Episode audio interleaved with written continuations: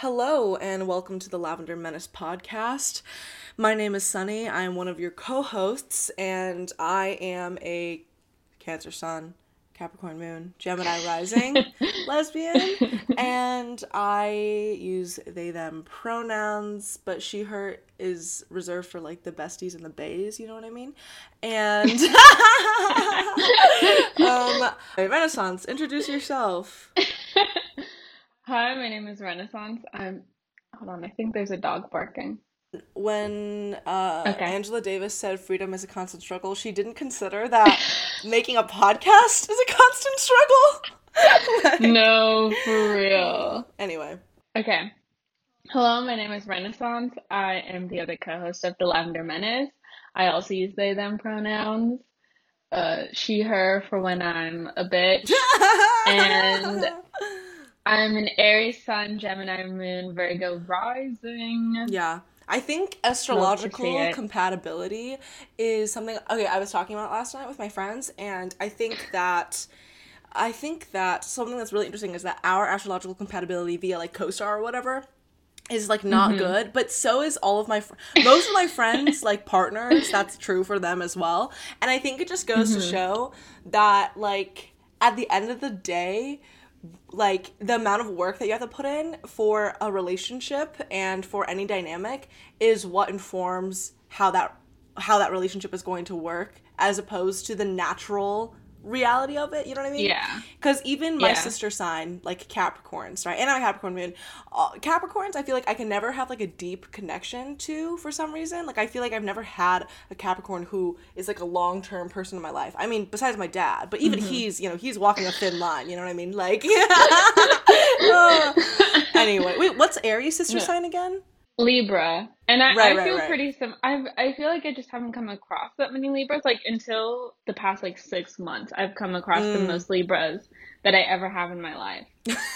True. I usually get along pretty well and have a lot of Geminis in my life. And that's another air sign. So they're not my sister sign, but they're my moon sign and an air. So I feel like they kind of play that role. Sense. Yeah. No, most of my friends are, like, water signs with a lot of heavy air placements. Mm-hmm. And I think because you're a Pisces Mercury and a Gemini Moon and Virgo Rising, so many of my friends are Earth Rising signs. I think it has to do with the fact that because I'm so insane, I have to be around people who are, like, less insane up front. Mm-hmm. So, it's like a balancing act. Okay, anyway. Let's get into, today's episode where we do our hot take, a piece of media discussion, and recommendations. So, we have a hot take from Adin today. And Adin says, hi, Sunny and Renaissance. As a commie, fellow Capricorn Moon, we're struggling, and recent Gaylor convert, specifically because of this podcast. Okay, the amount of people that we've converted to Gaylorism because of this podcast, like, our power. Okay, anyway. Truly. We need royalties from Taylor. No, she's gonna fine us, actually. We're gonna get a cease and desist letter. Okay. From Tree Pain. I'm a huge fan of y'all's podcast and very appreciative of y'all's takes because they're literally always correct. I was re-listening to Folklore and Evermore recently, as gay people do, and while listening to Right Where You Left Me, I just couldn't wrap my head around how people don't see how gay it is. Like, even if it's not about a romantic relationship, which I actually think it might not be, because I think there's a very real possibility Carly and Taylor didn't date each other, which is probably a hotter take than what I was originally talking about, but maybe I'll get into that another time. The song is still incredibly queer. Like, I'm willing to argue that feeling so hung up over the ending of an intense friendship that you write two of your saddest albums about it, comparing it to a literal divorce with the lyrics, if I'm on fire, you'll be made of ashes too, is gayer than two women having sex. Plus, this being about the same friend you lovingly caress and kiss on the cheek and neck while drunk at the 1975 concert. Ma'am, you are gay. Wait, hold on. Question for Adin. How are you saying that you don't think Taylor and Carly actually didn't date each other, but then went, okay, whatever. They probably, I think what she's saying is that even if they didn't date, it was like a gay relationship. You know what I mean? Like, when it's like what we were talking about, where you have those intimate female friendships where it's like you don't ever like officially date, but it's like, anyway, okay, so.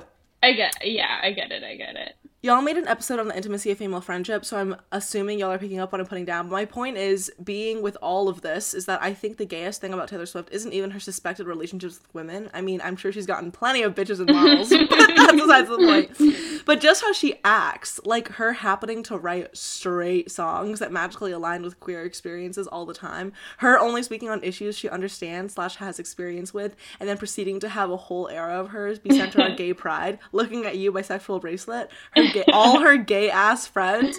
Like, her queerness is so obvious, even if she wasn't screaming about it in her lyrics, which kind of brings me to my take on gaydar. I recently saw a TikTok about gaydar where it said that what we see as signs of someone being gay is usually centered on white Eurocentric queer terms. Like, for example, if a girl listens to Girl in Red, drinks iced coffee, has a buzz cut or a mullet or whatever, it's usually safe to assume they're queer. But if they saw a black femme with a dress on, her lashes done, who listens to Kehlani 24/7, a lot of people, majority white, wouldn't clock her as queer even if she openly were. And I fully agree with this because as a black woman who is queer myself, I've realized how little white people will clock me versus black people clocking me as queer. Then this made me think, is there something innate about queerness that will change our dynamics with other people, our socialization, that is quote-unquote clockable? Or are all of us just repositioning gay stereotypes on ourselves so that only those in our specific queer communities will recognize us? Meaning only white queer people can clock other white queer people, and black queer people can only clock black queer people because they engage in white queerness as well. Because while it's, to me, obvious that Taylor Swift is queer, is that because living in a predominantly white area has made me understand how white queerness operates? And would I be able to clock her if I didn't understand that, even if I was still queer myself? Is queerness outside of literal attraction just a performance for others to acknowledge?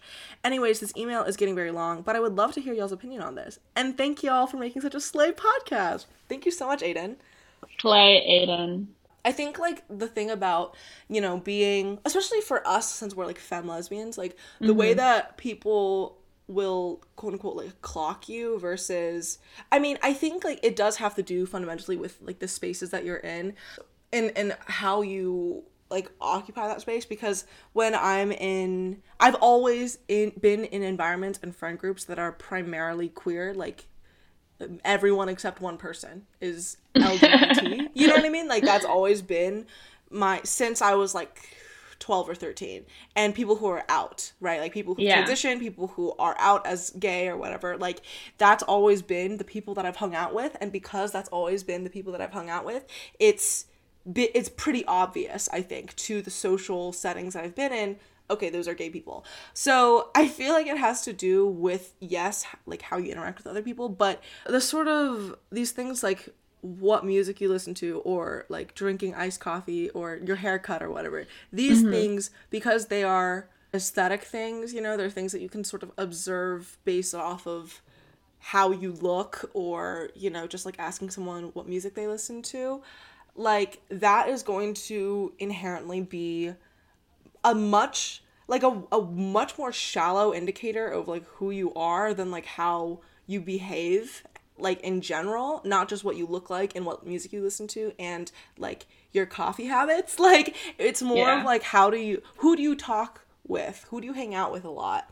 How do the people in your social group and in your life and the people that you happen to be around, like, view you? Because it's, like, anything that a queer person does can be, like, queer, and, like, it's only when people sort of recognize, okay, well, a bunch of people who do this particular thing are queer, so it's a queer thing. Kind of like drag, you know what I mean? Like, drag is something that, like, if you're doing it, people are probably just going to presume that you're queer in some way. And is that because everyone who does drag is usually queer, or because drag itself is, like, a queer thing? Like, you know what I mean? Like, is the behavior and the practice of doing something what makes it gay, or is it gay because gay people do the thing, you know? I think in terms of drag, both, because it, like, comes from the gay scene.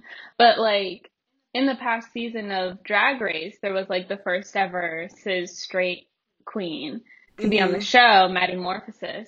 And she actually wasn't, like, terrible in terms of her take. She's like, I am not here so that more straight people start doing drag. Like, no. Right. Like, I'm on thin ice as it is. Like, not because she did anything bad, but because, like, she recognizes that it's not her community. Yeah. Exactly. It's, like, when it comes to drag, but I think for Taylor, To me, Taylor is just as clockable as Shawn Mendes, and if you listen to our episode about Shawn Mendes, you'll know exactly how clockable. Because we talk about clockability there and sort of the like men versus like women in society, basically. Exactly, and both of them are white, so like the way that their queerness operates is in a very white way. But of course, Shawn Mendes, as we know currently, is a man, right. And Taylor is not. Uh-huh. She's the man, but she's not a man. She's a he, they lesbian. Like, y'all wouldn't get it. No. She's the king. So right, exactly. I think, like, that is what inhibits people from seeing Taylor in a queer way. And I think, like Adin says about her, quote-unquote, like, straight songs magically relating to queerness, but on the surface level, they are queer. So all of these straight girls, all these straight white girls who grew up listening to Taylor Swift, relating to the more like fantastical elements of her writing, then project their own perceptions of their sexuality onto Taylor, which then stops a lot of people from being able to recognize her queerness. Whereas I think if like Taylor came out on the scene like right now, even like with her music, she would be more inherently seen as queer versus like the way that just like our age group, generation, whatever, has grown up perceiving her music to be, if that makes sense. But also as, like, a Black queer person, just about being able to clock people, I definitely think that other Black people clock me as queer or different in a way that white people do not. But also because I'm, like, I didn't grow up with Black parents, and like very suburban at majority white schools. Sometimes I feel like they can't tell if they think I'm different because of the environment that I grew up in or because it's a queerness to it. But there's something definitely whenever I have met and interact with like heterosexual Black people, there's definitely a difference. Or, like, we are not the same Black people, because there's like very gay Black people, but like, in terms of drag, still, like, very gay Black men who do drag, but that's always going to be different than the default of what people think a Black man is going to be like. And that's how I feel, where I'm, like, a very Black queer person, but then in relation to straight Black people, our Blackness is externalized, or, like, just, like, the way we relate to it is different. But in the way that I operate in the world and the way that I position my politics, I'm always Black first, because that is the thing that like actually most heavily impacts the way that I move about the world and the way that people and the way that people see me.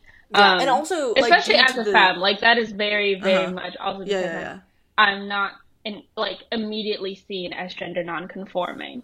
That is something that more develops as someone gets to know me. It's very easy, but like when I do go to order my iced coffee, people usually just see a Black girl ordering an iced coffee. So no, I feel similarly, because I think that obviously because we live under like racial capitalism and like in like a white supremacist world and state, like there's just no way for race to not be so primary, but it's like ultimately how you relate to race is deeply influenced by your gender and sexuality because of the way that both people, how people like perceive your gender and sexuality outside of your community and within your community itself, right? Like, because I mean, I grew up in like basically entirely Chinese spaces. I'm Chinese, guys. I basically in case anyone didn't and people didn't know. People, if you didn't know, so I grew up in almost entirely Chinese American spaces, and I went to Chinese school every day or every weekend, depending on what age I was. I've always been to Chinese churches. I would like, but the thing is that the way that like I interacted with the other kids who are in my church and in my classes and stuff, I don't know how much of the way that I related to them and the way that we related to each other and it being kind of weird or toxic at points was due to the fact that like how girls act, you know what I mean? Like gender dynamics, or if it had to do with the fact that I was very clearly different in that I was definitely like neurodivergent in a really particular way. Like, and I was definitely like very strange in a really, really integral like way. There's a lot of factors that are involved in how we relate to other people and how they perceive us, like from childhood. And the reason why I'm not able to answer this completely myself is because a lot of the friends that I had as a kid who are also Black grew up to also be queer. Like, I like the substantial amount of time that I have spent with other Black people in my community and throughout my childhood have then turned out to be queer as well. All of the straight people in my life have always known that I'm gay, and they're also not Black. And all the Black people that I've had for any significant amount in my life have also been queer or enjoy queer things, like the media and the music and the stuff that is usually associated engage with in that community. Culture. Exactly. Yeah. So I've never had to operate in a place where it's just my race. I feel similarly because most of my friends growing up, I mean, I think I also grew up in a predominantly just like, most of my friends and stuff were just like Asian. Like a lot of my friends are South Asian to this day. A lot of my friends were still also South Asian. They're still South Asian. They still are. It's true. Or like immigrants. You know what I mean? Like children of immigrants, like Eastern European. Because I'm from St. Louis, and I grew up the majority of my life in St. Louis. Yes, I do love St. Louis.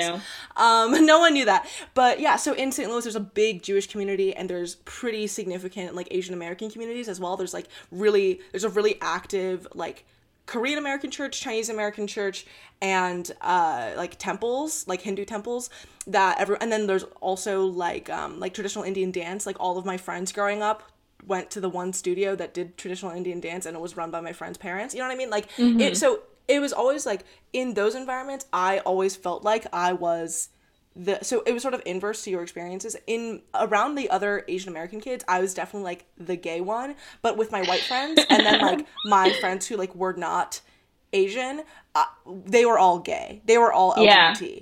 So in my LGBT friend groups that were more predominantly white versus in my friend groups and interactions with kids who were like Asian American, we sort of came to terms with our sexuality at a later point in our lives than I think a lot of like my white friends who grew up, who kind of came to terms with their sexuality and gender at like an earlier age. Probably because when you grow up white, even if you are like an immigrant or a child of immigrants, you're probably going to have to contend with gender and sexuality first when you're trying to think about your identity as a kid growing up. Whereas for us, like we had to contend with our identity as racial minorities kind of primarily first, and try to understand our positioning racially before we ever thought about like other things. I mean, even growing up, I always thought about gender. I was always thinking about the ways that I was interacting with people and kids and family members and community members because I was like a girl.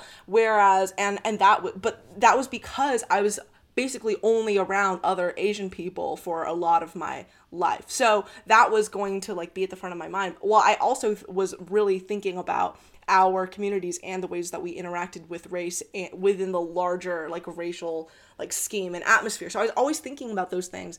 And I think like I thought that I was kind of I thought that I was like special because I was different, you know what I mean? Like there was something not right. Like and everyone could tell there was something not right about this girl. And so like it was always like, oh, do I feel isolated because I'm # not like the other girls, or # not like the other Asian kids, or you know what I mean? Or not that I didn't have any friends who were girls or friends who were Asian, because obviously I did, but I was always like, am I different because of that? Or is it because I'm like, or is it because I'm like, you know, at that, I didn't know, but like neurodivergent and like really, you know, struggling with a lot of like mental issues, you know, and like, and like psychological things. So yeah, I think like having to, and I mean, I think there's a really, just for all queer people in general, there's a really significant overlap between being neurodivergent and being like queer, like LGBT. That's also something that people have talked about a lot, where it's like, why are so many trans people autistic? Or like, why are so many autistic people trans? Or why, you know what I mean? Like, that's sort of a question that is brought up a lot. And it's like, if you already don't engage with the world in a quote unquote normal way, in like a normative manner, whether that means you diverge on a gendered or racial, etc. sort of way, you're probably going to have to think about these things, or like, you know, in terms of how like disability or like your capabilities and your socialization, it's going to influence the way that you think about the world. Whereas, like, my friends who cishet, like, white people, when I was, like, younger, because as I got older, people, most of my, like, that wasn't really as much of a thing. Like, I didn't really have as many cishet white people in my life, like, mm-hmm. or even cishet Asian people, because a lot of us, like, came out later in life, you know, like, for a lot of us, I could, and also in my observations of cishet white people in my schools and stuff, I was always kind of like, first of all, I was always jealous of, like, the really smart and really conforming, like, Asian kids, primarily Asian boys, who, like, did really well and were really lauded in my community as, like, oh, these people are, like, really, really good and smart and can achieve really good things. So I was always, like, jealous and bitter with those people and how they seemed to, and also the girls who, like, really seemed to like fit in and, like, act normally. And I was always like, why can't I just act normally? Whereas, like, I would also see the like white girls who were, like, really good at sports and everyone really liked and like dressed in a really similar way, and always be like, I can never be like them because I'm not white and I'm not into the things that they're into, you know? Like, mm-hmm. I always knew that there was a degree of separation there that was just never going to be, and that was just like, okay, so we're different because racially we're different, and also the way that we behave is different. But the way that we behave is what queerness is, you know what I mean? Like, that's what, but also it's what, like, being neurodivergent or disabled is, right? Like, the way that you live and the way that you act and how you, like, embody yourself. And race is so much more about just, like, right off the bat perception because of the world that we live in, you know? And all these things would be different if we lived in a different sort of world and if different power structures sort of informed how the world works. But, like, this is just the world that we lived in and what we grew up in, you know? But, like, anyway, do you have any other thoughts about the sort of being perceived as queer versus the sort of relationship that one has to, like, race? Well, actually, hold on. Before I make you answer that question, I was thinking about our TikTok mutual, who's, like, a gayler. She's white. She made a TikTok. Her username is at Silly Goofy Girl, I'm pretty sure. Oh, yeah. I was going to ask. I was like, we have a lot of white gay women. Yeah, we do have a lot of white. And that's the thing. I think a lot of... So I did an interview with... Oh, my gosh. I think her name is Sarah, who's doing a... You come about, across, like, so many Sarahs in your life. It's honestly bad. Like, it's like when you forget, like, a president's first name, and so you just go with John. Just as a safe bet, like, Sarah is that name for you. If you forget someone's name, it's so true. You can guess Sarah, and probably one every three times you're correct. Yeah, no, it's because it's simultaneously such, like, a Jewish name, but such, like, an American name, but also it's also, like, a Muslim name as well. You know what I mean? Like, it's like, so literally anyone could be named Sarah. Exactly. Like, any community, anytime. It's like Sarah and, like, any version of Mary. Like, Maria, like, all of those. Anyone at any time. Yeah. But anyway, so basically, this woman, Sarah, was interviewing me for, like, a Gaylor segment on, I think, a Sirius XM radio show podcast thing. I really don't know. Anyway, she was interviewing me about this, and she was like, yeah, I noticed that the Gaylor community is, like, super, like, white. At least the people that I've interacted with. Like, all the people that she interviewed before me were all, like, white. And that sort of directly relates to what Adin is saying here, in which it's like, these people see Taylor Swift's queerness because they are white and they are queer, and they are like, okay, see, I get it. Like, these white girls are like, wait, no, like, I resonate with her music in a way that is different from the way that straight white girls relate to her music. And because I am different in that way, I can see a different interpretation and, like, layer to her work. Whereas, like, for us who are, as our bios say, Gaylor Swifties of color. Very important. Very important. We either get shit on for that being our bio, or people love that that's our bio. Exactly. I think it's camp, you know what I mean? So, I think so. But yeah, because we're that, like, I think it's because we've, like, thought about these things on a level that, like, you have to overcome the way that straight people view her as, like, okay, she's super straight, and how, because we have been able to engage in white communities as well as in, like, heterosexual communities. You can see the ways that she negates those things, or reinforces those things based off of, like, what you've witnessed and, like, the worlds that you've happened to, like, live in, you know?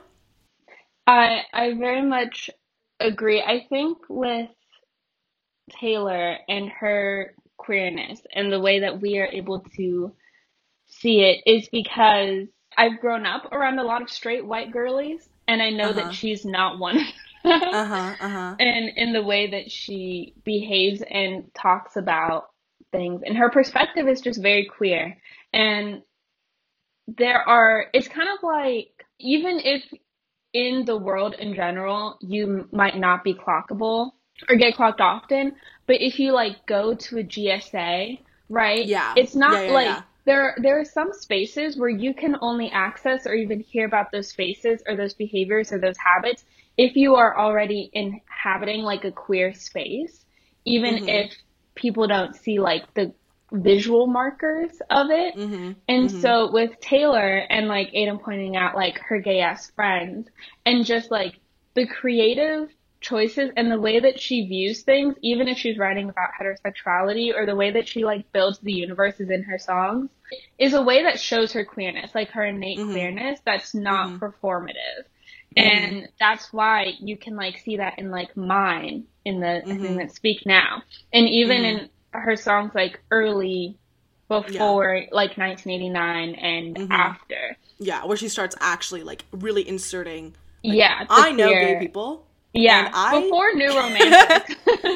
Before Welcome to New York, boys and boys and girls and girls. Boys and boys, you know what I mean? Girls and girls and boys and girls and boys and girls.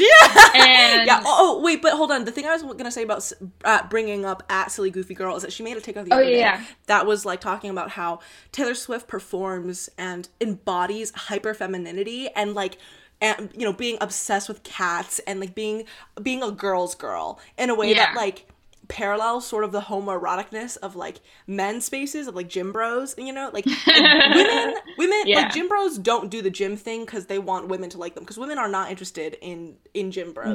You know, there are only so many times that girls can go online and say they don't like super muscular guys for them to not get the point. Exactly. Like, whereas, and the same thing that, like, men don't like Taylor Swift, like, they don't think that she's, like, sexy. I mean, especially now, like, they don't think of her as, like, I mean, of course she's been sexualized and treated in a really misogynistic, objectifying way in the media and by men throughout her life, but especially now at this point in her career, especially because she's, like, a 30-year-old woman, like, men are not, like, lusting after her. It's kind of like how, like, MILFs and, like, but we are. Yeah, exactly. You know how, like the middle-aged actresses that all the lesbians adore, it's like they don't they're not hot to your heterosexual male gaze because they are appealing to it in a particular way. It's just because, like, they're hot, like, whatever, you know?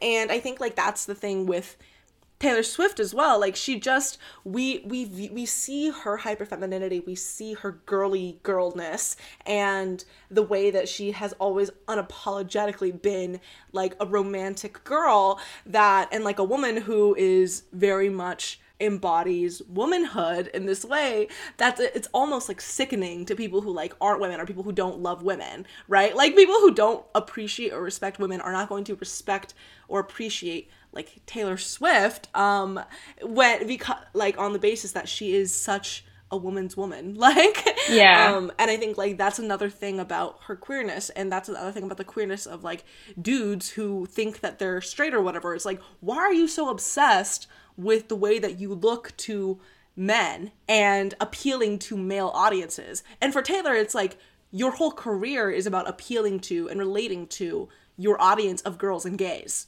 Like, that's your whole career. That's been what you, who you, like, you don't have male fans, you know? Like, what? So. I'm so nervous because for, like, the future of her career, especially now that she's getting older, because, like, the Beatles had predominantly teenage girl fans. That was the only people who liked the Beatles. Yeah.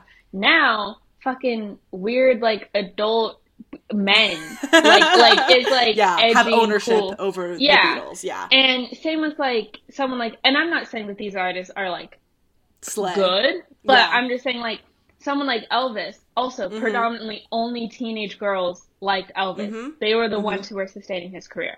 Now, anyone who enjoys the history of rock and roll, anyone who enjoys 50s music, which is a lot mm-hmm. of like older men, mm-hmm. now are the ones that you associate with liking Elvis. And that is mm-hmm. like for a number of reasons. But like the transition of having a predominantly teenage girl fan base mm-hmm. to then it being an indie, like, yeah. I have good taste thing. Exactly. And so with Taylor Swift having her career for so long be majority, like, teenage girls and young women, and teenage girls and young women being shamed for liking Taylor Swift, mm-hmm, or being mm-hmm. seen as not having taste or thinking on their own or having mm-hmm. any, like, awareness of media because they like Taylor Swift.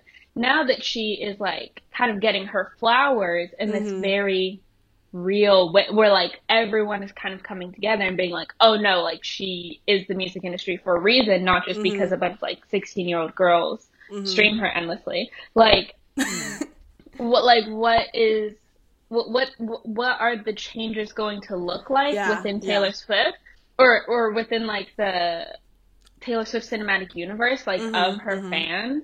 I don't think there will be any peace and any resolution until we get her Seven Husbands, Belle, and Hugo. Like, I just don't see... There are going to be gaylers, and there are going to be people who are wrong. And whether, like, depending on which side of the aisle you fall on that, I think really influences how you relate to her. And to answer Aiden's questions about, like, them believing that they can see Taylor Swift as queer because of their personal relationship to like navigating predominantly queer spaces. I don't think that is necessarily the answer, even though that relates to me, so that possibly could be.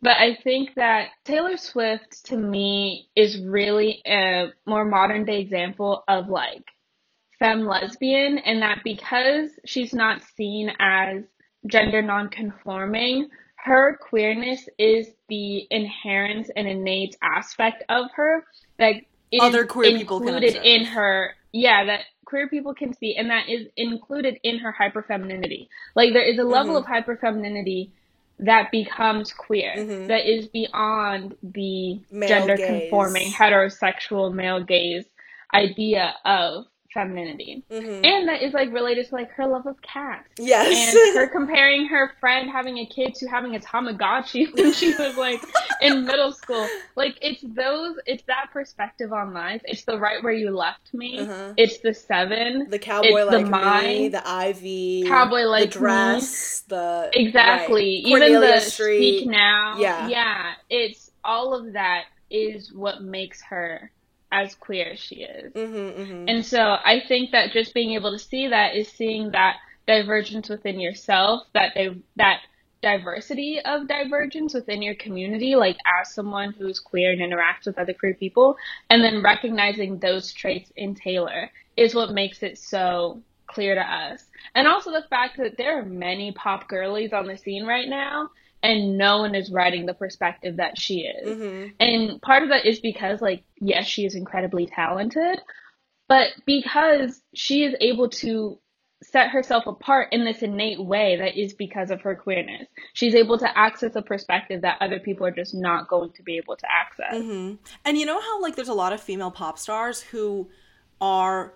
It's, like, inherent to queer culture, like, loving, like, Madonna, right? Yeah. Like, or, you know, Lady Gaga or whatever, right? And, like, those women, regardless of whether they are queer or not, and sometimes, you know, confirmed they're out, yes, but, like, mm-hmm. as queer icons, like, sometimes I think the way that they embody and the way that their work sort of reveals their queerness shows, like, which one of these hyper-femme, like, pop icons that are women that... gay that the gays adore are themselves gay. How, you know, it's also kind of like how, well, I think like Whitney Houston is a great example of that, because Whitney Houston like was bisexual mm-hmm. and had a long-term relationship with a lesbian, or even in like her life during when she was like the pop princess, like actively. Uh-huh. Uh-huh. I mean, she still is, rest in peace, God bless her soul. Uh-huh. But I think like gay people love Whitney Houston. Uh-huh. Whitney Houston loved gay people, and through her blackness was her queerness also mm-hmm. seen. Like they were related mm-hmm. in that mm-hmm. way.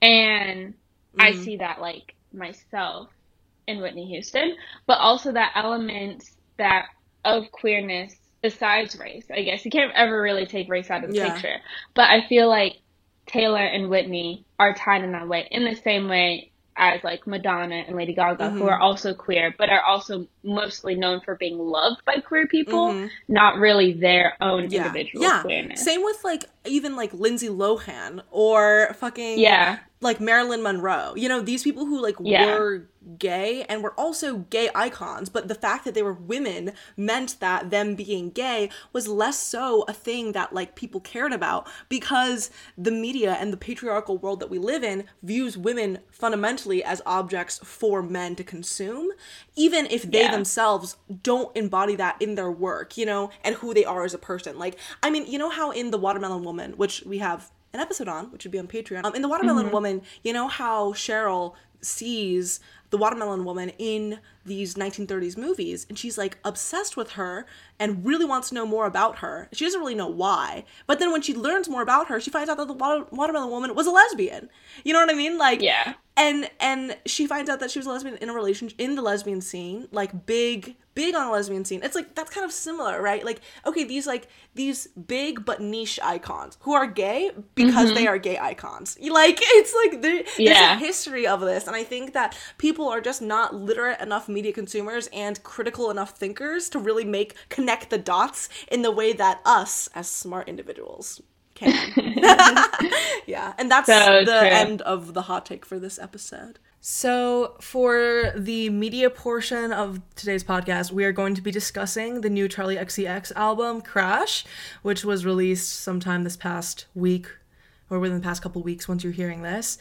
I don't think either of us are, like, major Charli XCX stans, so, like, don't come for us. Some of my favorite songs by Charli XCX are, like, some of my favorite songs, because she has People I've Been Sad, which is the collab with Christine and the Queens, who I love Christine and the Queens, and I love that song, and Gone, which is also from, not the album before Crash, but the album before that one. I think it's just titled Charli, and that one I really like, and obviously, like, Boom Clap was basically the anthem of my middle school years. And Vroom Vroom, but just never can't catch me. That one, iconic for gays who drive.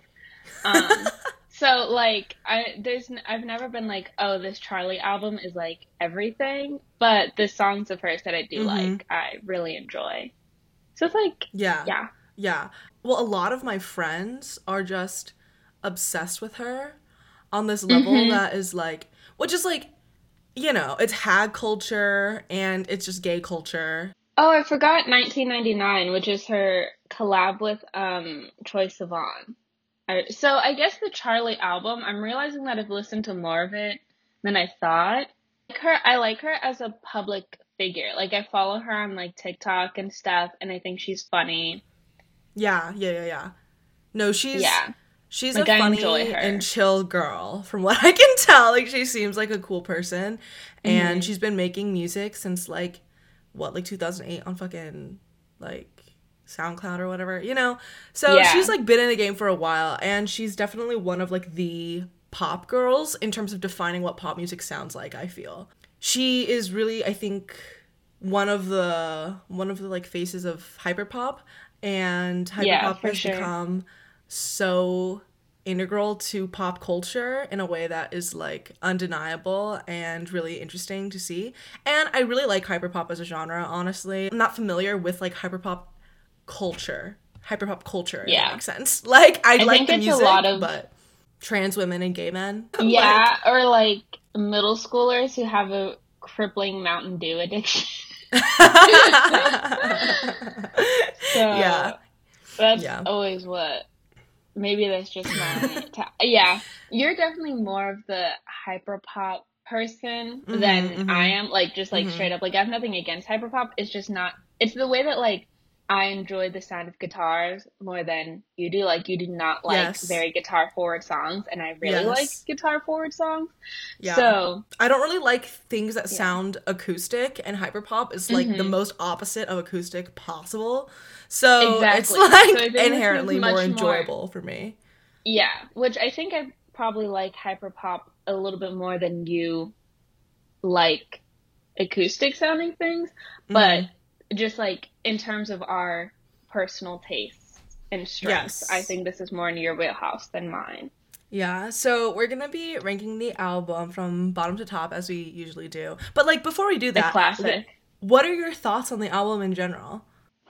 I was really interested to listen to this album because, as a lot of our listeners know, I love the album Mama Ru by RuPaul, which is the latest one that came out, where everyone was saying was, like, an off-brand Charli XCX album. Yeah. And, like, everyone was saying that, like, derogatory, and I was like, no, like, complimentary. Like, it does sound like a knockoff Charli XCX album, and I love that. Yeah. And, like, it does. Like, there are some songs where I'm just like, wow, I like it. I kind of, if I do listen to hyperpop, I do kind of like it to be cheesy in a very RuPaulian, RuPaul-esque way. Mm-hmm. So, but, like, I would never say that, like, this is a stronger actual album, piece of musical art. Yes. And so like than, like, RuPaul's work, yeah, but, like, Ru's, like, camp, and it's, like, literally an old man. Like, he's in his 60s, and he's a man making a hyperpop album. Like, that's hilarious. So I haven't heard that album, and I probably will never listen to it, to be quite honest, but a man who makes hyperpop music, or I think a man, so this artist I've been streaming for, like, a few years now, or, like, a year or two now, is Only Fire, and you probably know the music from on TikTok. But yeah, I mean, I really like this album. I've been streaming it since it came out.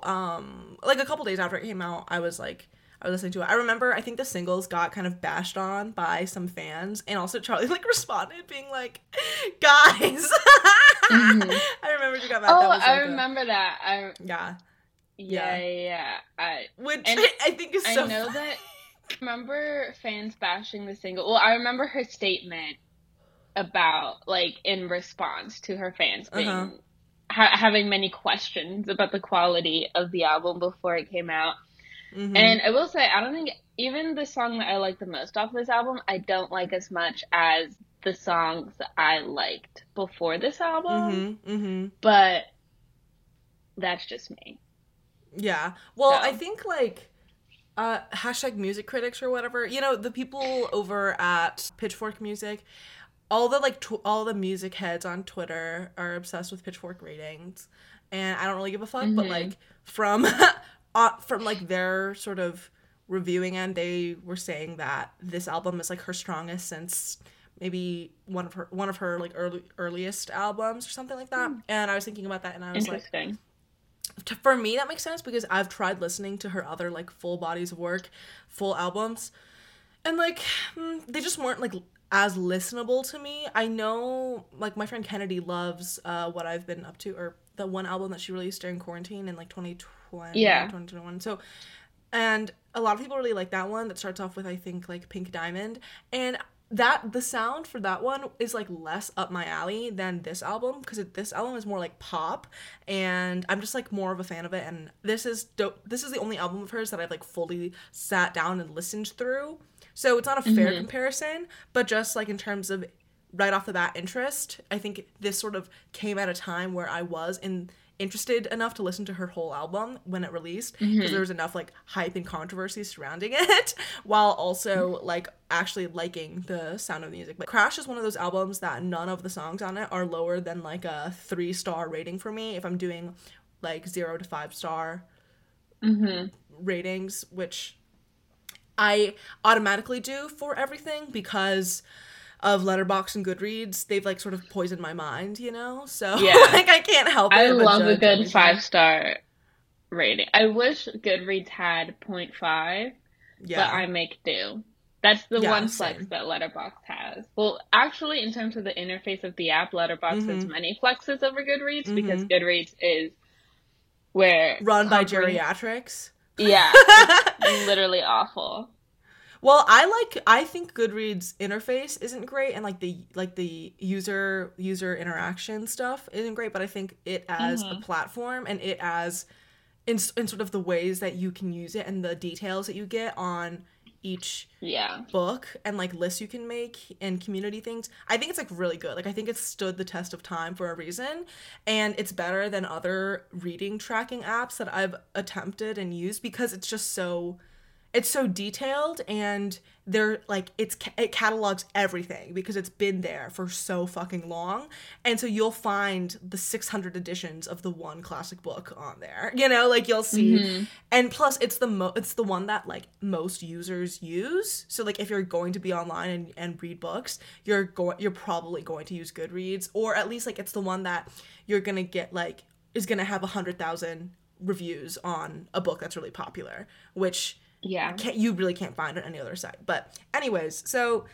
what is your enough about Goodreads?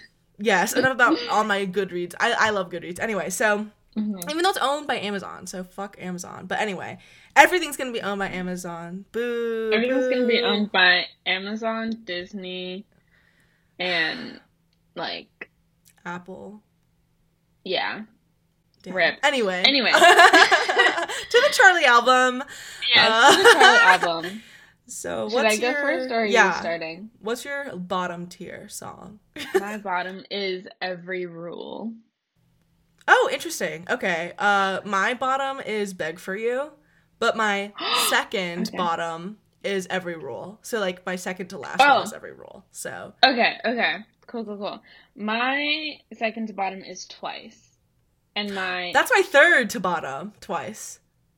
Oh my gosh, my third. Okay, wow. My third to bottom is Constant Repeat.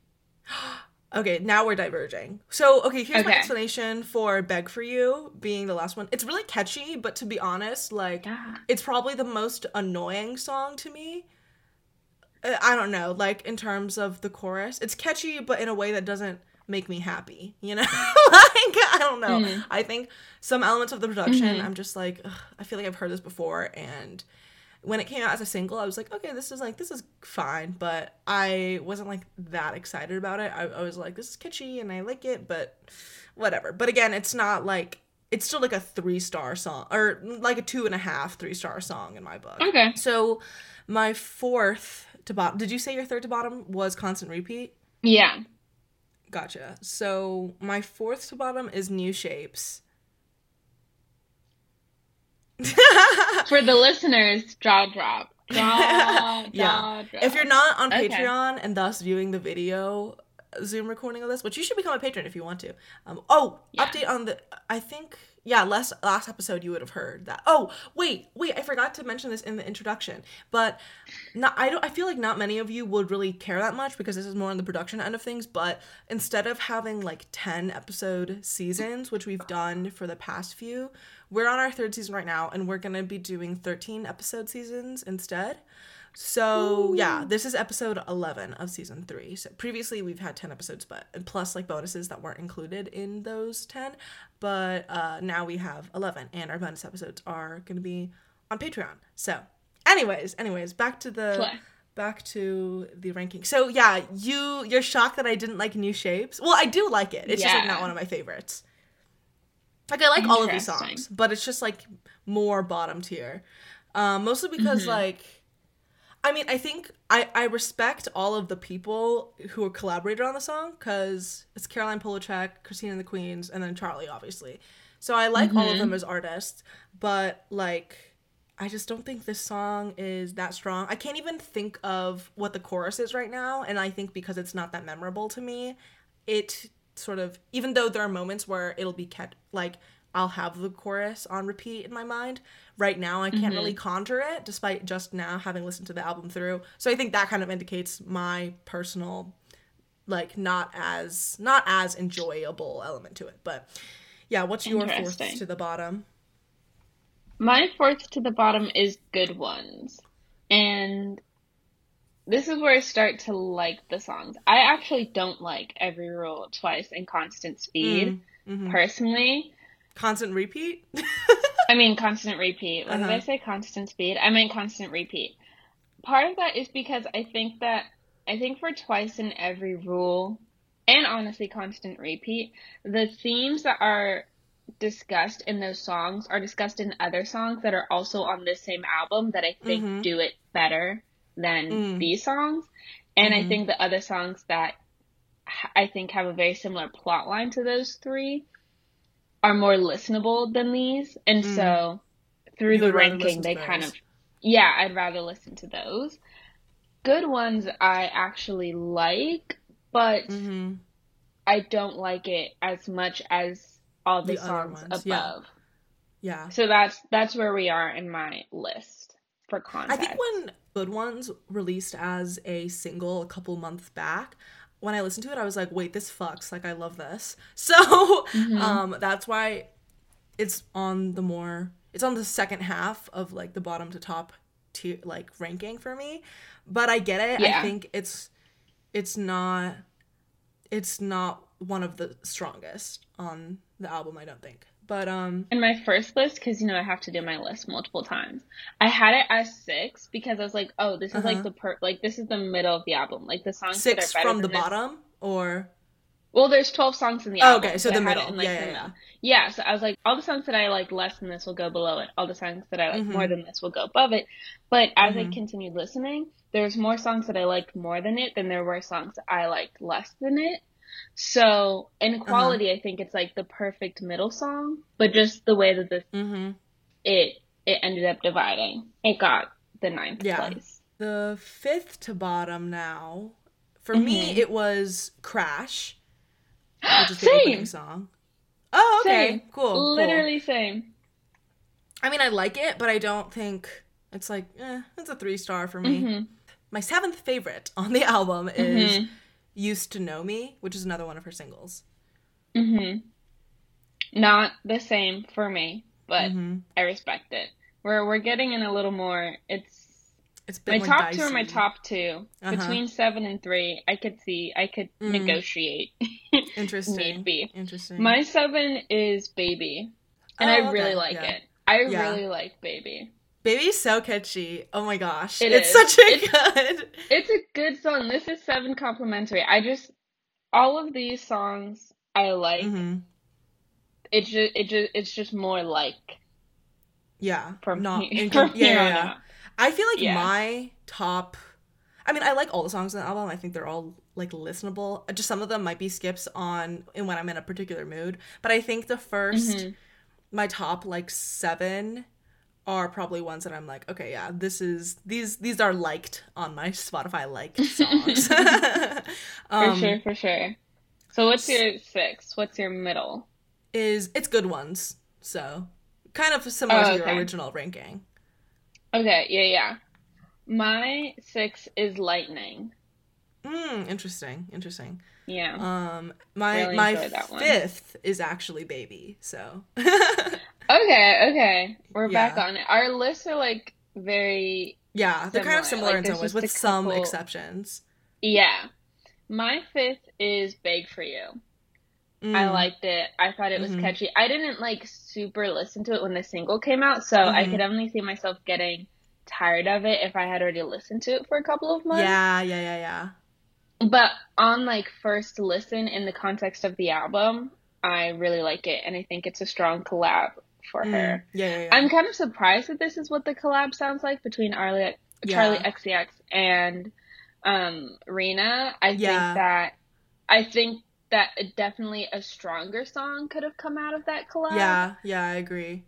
I'm not gonna lie, like, in terms of expectations versus execution. Yes. But if I'm just looking at the song in the album, it's not that bad. So it's 5 for me. Yeah, I would be more interested to hear, like, a Rena song with Charli on it, because I love Charli features, and she has, like, a verse. Like, oh my god, that shit is always so fun to listen to. But I don't know whether they have one where it's Rena feat Charli. I don't remember, but I hope so. I hope Charli likes to have, like, her collection of besties that she collabs with, and I hope that Rena gets, like, incorporated in. Yes.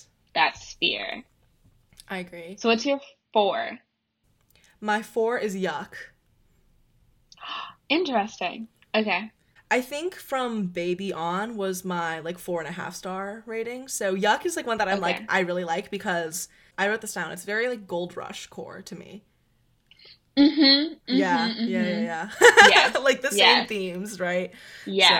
Exactly. Okay, so we clocked the same things. We just ranked different, but... Of course. Yeah. So my 4 is Used to Know Me. Mm. Yeah. I like it. Yeah. We're getting into a more cunty era. But I really enjoy. No, her attitude is, like, so very slay. Exactly. My 3rd is Move Me. Same! Oh my gosh. I think that's Eliza's favorite. We were literally listening to it in the car last night, and she was like, I think this is my favorite. I was like, no, it's a good song. So it's really good. Especially when, like, the beat drops, I'm like, okay, wait, turn this shit up. Like, it starts at the beginning, I'm like, and then it gets there, and I'm like, oh, when it hits, it really hits. So, yeah. Exactly. And my number 2 is actually Constant Repeat, which is one of your, like lower tier songs. But I just think it's, like, I don't know. I really like it. I really like the, Is that the one where she says you could have had a bad bitch by your side? Yeah, you could have had a bad girl by your side. Yeah, that one. See, whenever I hear that, all I think of is, like, Truth Hurts by Lizzo. And I'm like, we've already heard this, and we already heard this like, years ago. Like, that's literally the first thing that came to my mind. So I was just like, I don't need this song because I already have Truth Hurts by Lizzo. So, like, why? Do I need that? So my favorite part is when she goes, I'm focused on you. That's like I love that verse. That like that's just like an earworm to me that I'm like, oh, okay, this is so top tier to me. But I get why. Like thematically, nothing new, but that's just pop music in general, I feel like. What's your number 2? My number 2 is New Shapes. Yeah. See, okay. But like I'm also a stan of like all 3 of the girlies that are on that song. So, like, for me, like, out of respect, it has to be up there. Those are my mothers, no, like, literally, like, Christine and the Queens and Caroline, like, and Charli all on the same track, like, for me. Like, they're, like, a gift for Renaissance. Yeah. So, and, like, I like it, I think, again, some of these, because the whole album, she says in, like, the little... context. I listened to the album, and then I watched the Spotify story thing that she made. And then I listened to the album again. And before I watched the Spotify story thing, after listening to the album, I was like, there's a lot about, like, self-destruction, self-sabotage, like, toxic relationship-ish type themes. And then, like, that ended up being what the album was about. And I think that the songs make that very clear, but I feel like the perspective of the album on these topics is quite narrow. And so it ends up repeating itself a couple of times. There's only so much that you can say about it.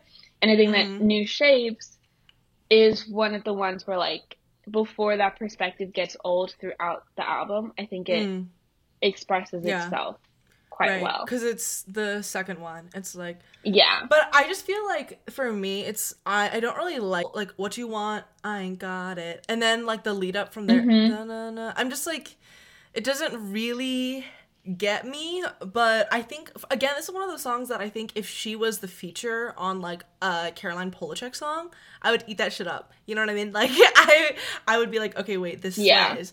But I think because they're featuring on her work, it's just like...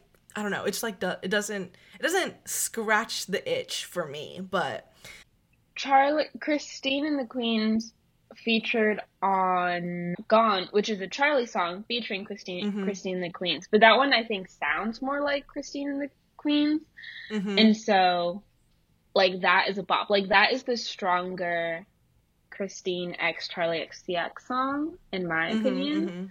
Yeah. But I would like to hear Charli collab with the other artists, like, on their, like you said, like, a Charli feature on their work. So, my number 1 song is Lightning. Slay. I do love Lightning. Yeah. Lightning is so fun. You struck me down like lightning. Oh, my God. The beat drop and, like, I love when she uses, like, negative space in, like, an auditory way. I love when artists can do that really well, and she does. Like, just those moments of, like, silence, and then it really hits you. Like, it's one of those songs where I'm like, this is so danceable. I need this in the club, like, RN. Like, immediately. But, yeah. What's your number one? Very true. My number one is Yuck.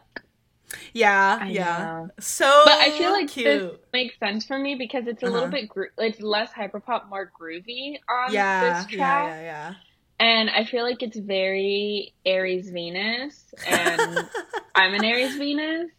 I love, like, saying that you don't like positive romantic things. But like you said, very Gold Rush core. Yeah. It's very that. And I like that kind of stubborn nature in romance songs sometimes when they can do it in a really successful, cute way that's kind of like, it plays on it. Like, obviously you do like these things, but you're saying that you don't like these things. Mm-hmm. A la Gold Rush, like, very that. And like I said, like, I like the groove. Like, that's generally, like, more of my sound anyway. Mm-hmm. So it's nothing against the other songs that are more classic, like, hyperpop TM, but... Right. Yes. And also, like, towards the top, like, probably, like, 6 and above, like, these are the ones that are, like, most likely to be on a playlist. Like, probably from 6 and above, they're going to be on at least one playlist, but, like, Yuck is, like, for sure, like on Spotify, going into the monthly playlist. Like, it's the one for me, and, like, the other ones, they'll be sprinkled. Like, if someone put them on, I'd be like, oh my gosh, love this song. And then all the ones below, it kind of goes from, like, okay, listenable in the background. Like, I might not skip it, but I might not pay attention when it's on. And then, like, my bottom three are, like, personally, I could do without these, but... whatever, it slays, you know? Yeah. So that is our media discussion portion of the podcast. Oh, I think maybe next episode or something like that, we need to talk about the Lorde music video. Have you seen it yet? I have not seen it. You texted me about it, and I meant to watch it, but I have not. No, because I was forcing myself to finish the book. Yeah. I haven't consumed any other media until I finished that goddamn book, which I did. Right. Yeah. The music video, I've seen it a couple times now. I don't know. It's good, and we'll talk about it next episode. But what was the other thing that I wanted to... Oh, I think someone emailed us asking whether we take, like, suggestions for, like, media to consume. And I think one of the tier levels of our Patreon is, like, if you, like, want us to listen or read or watch something, like, for sure, like, then, yeah, we will. But if you have just, like, suggestions and stuff, and you're just, like, and you're not a patron, like, yeah, you can totally feel free to email us or message us with things that you think we would like if we haven't talked about them on the podcast before. Or even if we have, we'll probably just, like, let you know that we have read /listened to/watched said thing. But anyways, do you have a media recommendation for me this week? I do. Is this one of those things that you're like, you don't know whether I've seen it, or you do, like, you know? Yeah, I'm realizing now that I thought I did, but then you already watched it. Okay. This one I don't think you've watched. Wait, what was the one that you thought I already watched? It was American Psycho, but then I remembered I talked to you about the fact that we rated it the same thing. Yeah. So I'm going to recommend, it's a silent film that I had to find on, like, some niche website, but it's called Children of Divorce, and it's from 1927. How long is it? It's 70 minutes.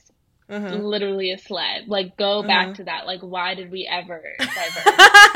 But it's, like, a proper silent film. And I was like, this kind of slays. And it's from 1927, and there's, like, no, like, random racism in it. Like, yeah, they're all white. And, like, I'm sure, like, the time was racist, but, like, the story itself, fine. And I was like, oh, my gosh, slay. Mm-hmm. And Clara Bow, who was a very famous actress during the silent era, and then I think she's one of the few actresses that was, like, able to successfully transfer to the talkies, and she's, like, the it girl of the time period, and she's, like, giving it girl. But anyways, it's about these two girls who are best friends, who become best friends at, like, this orphanage because, like, their parents can't take care of them after, I think, like, there's financial troubles after basically their children divorce. And this boy hops over the orphanage wall, like, during this, like, rambunctious thing. And you know how, like, children, like, propose to each other or whatever, you know, and like fake marry, you know, like when they're kids. I've been in a couple of fake marriages. Yeah. Exactly. Right. And so they do that, and then it cuts to like when they're adults and like they're actually married, and like the complications of that. And basically it's about like the rising and like the quote unquote consequences of like the rising divorce rates of the time, which is like in 1927. No, exactly. Like it's a commentary on like literally children of divorce and like the possible repercussions that it could have on like a child's future if they come from a home of divorced parents and stuff like that. Yeah. Which like it's like hashtag real, but also it's kind of like interesting to see from that perspective. It's kind of like, I love the song Masculine Women, Feminine Men, which is another 1920s song about how like people are becoming too androgynous and like gender lines are being like too blurred. And it's also from the 20s. And I just think that it's like things like that are very funny. But like the acting is like really good, and so was the directing, and it's kind of like seven core between the two main girl characters because they're like very close as like children friends, and then you know we see their relationship and the complications that come from that. And I personally found the women and their characterization in the film like pretty real, you know, like they aren't like breaking boundaries, but it's not like, oh, crazy women hysteria, like shallow depictions of womanhood and like how they navigate marriage and things like that. Like I don't know, I found it oddly not like it didn't age super poorly for being a movie from 1927, you know what I mean? And like it talks about real things. So yeah, I feel that way about some, like, 19th century novels I have to read for, like, classes or whatever, and it's, like, a man writing about an 1840s woman going about her life and, like, having romantic interests and whatever, and, like, the way that sometimes, you know, they'll write these women and they'll have characters in, they'll have male characters in the book be misogynistic overtly or in like more quiet ways, but she as a character, as a main character, like I'm thinking about The Portrait of a Lady by Henry James, which has a main character named Isabel Archer, which is so interesting to me because The Archer by Taylor Swift, really they kind of remind me of each other. And so true. I mean, I didn't finish the book because I'm, you know, come on now. I feel like a lot of dense texts, I'm just like, let's get this over with. I feel the same way about like heavy movies. Sometimes I'll just like put it on 2x speed. Bye. Like, but like, or like documentaries or whatever. I even watch YouTube videos on 2x speed. Like, girl, I don't give a fuck. So like, but yeah, we're reading Sister Carrie by Theodore Dreiser right now. Like seeing this like young woman in like 1890s Chicago be like an 18-year-old girl and then get involved with these various men, and it's like at the time a lot of these books when they were released were seen as kind of like, why would you do that? Like, why would you say this?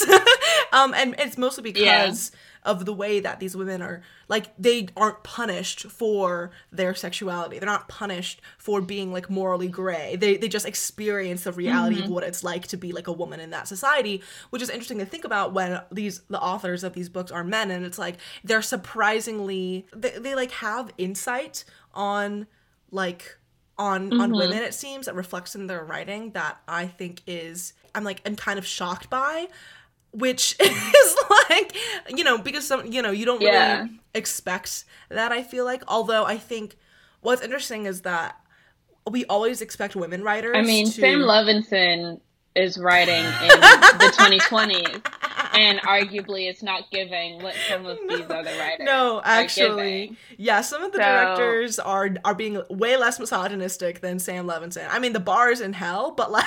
Yeah. No, I mean... No, for real.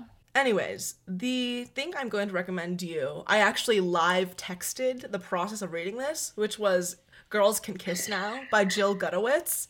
And I think I sent you all of my thoughts while I was... Twitter... She's a Twitter dyke.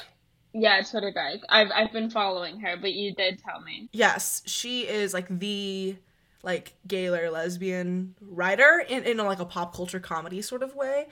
And she's also the one that we mentioned in our last episode who got quoted in that New York Post article that was like really stupid about lesbian fashion, and I think she made a tweet a couple days ago or something that was like, I keep on getting, I was like being misquoted out of context in that article, and people keep on sending me like annoying messages, even though I wasn't the one who like, I didn't even agree to be a part of that article. Like, they were just making, like, they were taking a lot of my words out of context when I was writing a comedy piece for someone else, for a different publication, basically. And so it's like a rip from the headlines type, like, bullshit tabloid thing, as the New York Post does. And so we discussed some of the quotes and stuff last episode, but I think we had mentioned, like, a lot of the shit that Jill Gutowitz, the quote-unquote lesbian fashion expert, despite her being like, I'm not a lesbian fashion expert. A lot of the quotes that we pulled from there, that they pulled, that we were looking at, we were like, nothing's being said here is, like, wrong. You know, we were kind of just like, this is, nothing that she herself is saying is, like, bad. It's just the way that this is being framed and, like, with the clickbait title is very bizarre. Yeah, like, the content within the quotation marks was not what was questionable. It was the way that the article was trying to frame the quotes and the take and all of that. Yeah, and so in this book, Girls Can Kiss Now, she kind of, it's a collection of essays, but they're all sort of connected to each other, and it's her relaying her experience growing up in, like, the 2000s and, like, coming of age there. I think she grew up in, like, the suburbs of, like, Maryland or something. And so, and she didn't realize she was a lesbian until maybe her, like, mid-20s, I believe.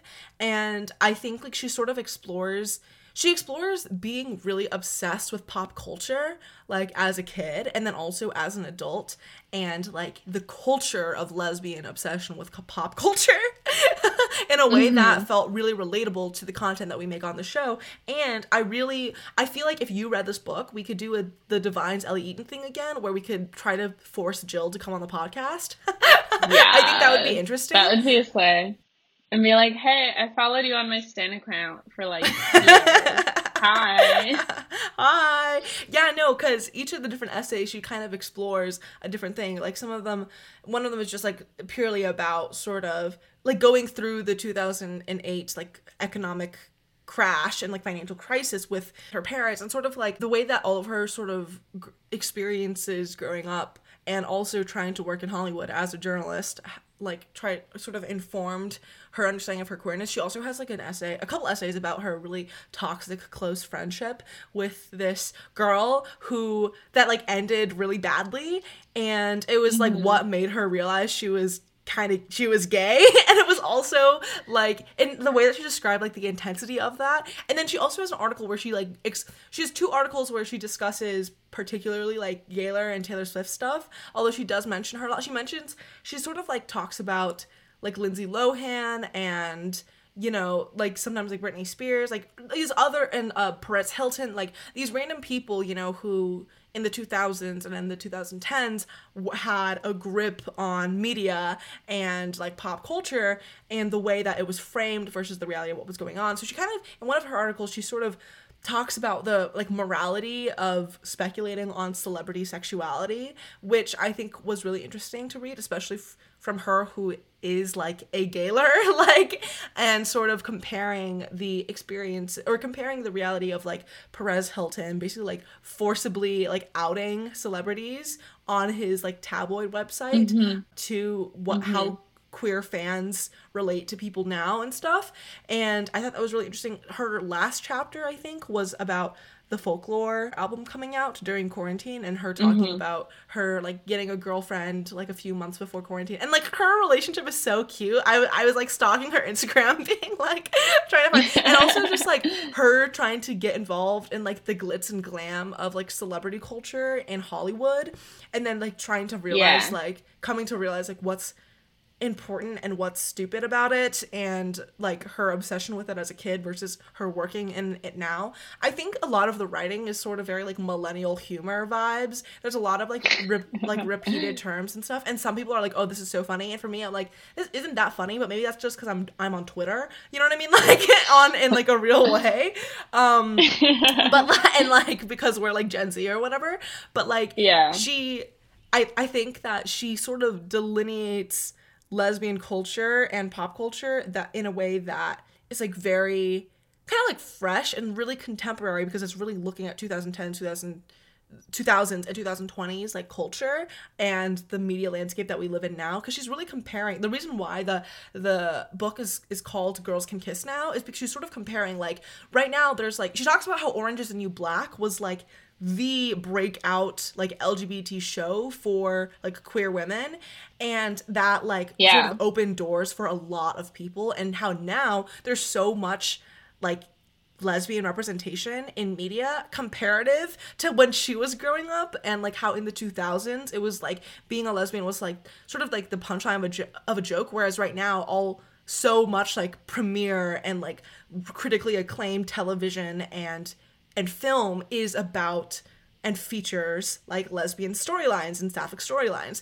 And she sort of is talking about like, that's so cool, but also like, how did we get here, and how what would it be like for me, who was like super repressed and like didn't know that I was gay and was dating a series of Matts and Brads and Chads and, you know, like for the majority of my life, not thinking like whatever, versus then starting to be like, wait, this is even an option for me. Like I can actually start dating women, and like I actually have feelings, you know? And I think like also her talking about like MILF Twitter and also just like lesbian MILF culture and stuff, there were a lot of points that I was like, Renaissance would really fuck with this. So no, I think I first found her because of, like, when I first entered my Rachel Weiss era, which everyone knows that Rachel Weiss is, like, she's one of my girls, like, one of my main girls, and because she is.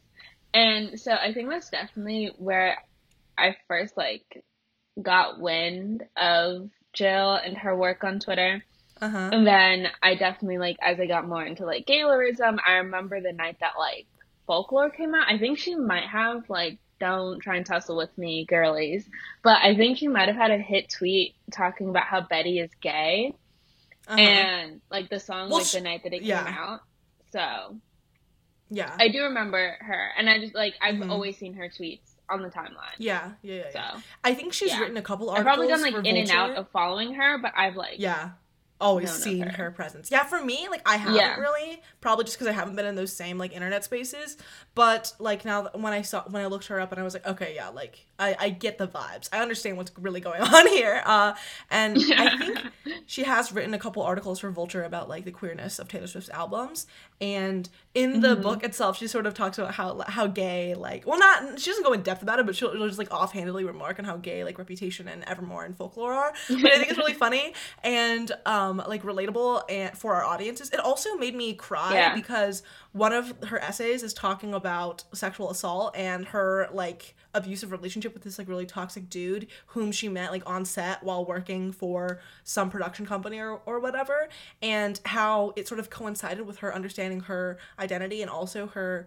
like previous toxic relationship, like how these different toxic and abusive and manipulative and like violent but also like important relationships in her life sort of informed her identity and her experiences, and thus like her queerness. I thought that essay really got to me because it was just so like emotional. I think her writing, it has its strengths when she's leaning more into like the vulnerability of telling a story as opposed to the humor, which at times it doesn't feel forced, but I just like, it doesn't hit the mark for me because I'm not a 27-year-old who lives in LA, you know what I mean? Like I'm like, so I think that, but it's still the type of book that I think our audience would generally enjoy, and it's a book that like lesbians in general right now who like consume lesbian media and pop culture, it's really gonna resonate for people. I think like it's really going to it really touches on a lot of things that I don't think anything else I've read or anything else I've seen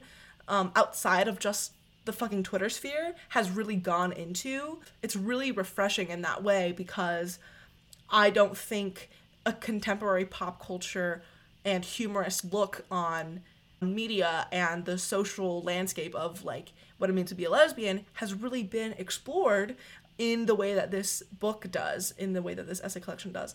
And it reminds me a lot of the things that we talk about on this podcast, except age it back a couple decades because she is like a decade or two older than us. So anyway, I would love to have her on the pod. Jill, please come on the podcast. Yes. If you listen, if you're a secret listener, please reach out. I think she retweeted one of my tweets because her last essay is about her listening to Folklore, and then sort of like she like metaphorically morphs into a werewolf because of what Folklore did. And so I tweeted about that at her and she retweeted it. But I don't think I can DM her unless she follows you back, which is so annoying. And I can't find like a way to contact her otherwise. But I think Ellie Eaton found us because she was like name searching her book or her name for like people who, you know, to for people's reviews and stuff. So inshallah that happens. Who knows? We'll see. But that's my recommendation. And of course, Renaissance already knew of it because I was updating them on the process of reading it. I think I was much more reluctant at first when I was reading it. I was like, okay, girl, okay. But then I was like, wait, no, this is so real and true AF. So, you know. Play. That's today's episode for everyone. Thank you so much for listening. Feel free to become a patron if you want to. And, you know, rate us on, like, Spotify and Apple Podcasts if you would like to, so that we can get the haters off our backs. And you can follow so true. Us on the Lavender Menace podcast everywhere. And you can find me on YouTube, Instagram, Twitter at A Sunny Book Nook. And you can follow me on Instagram at Renaissance Marie. And you can follow me on Twitter at Renaissance First E is an X. So, yeah. Thanks so much for listening. Bye. Bye.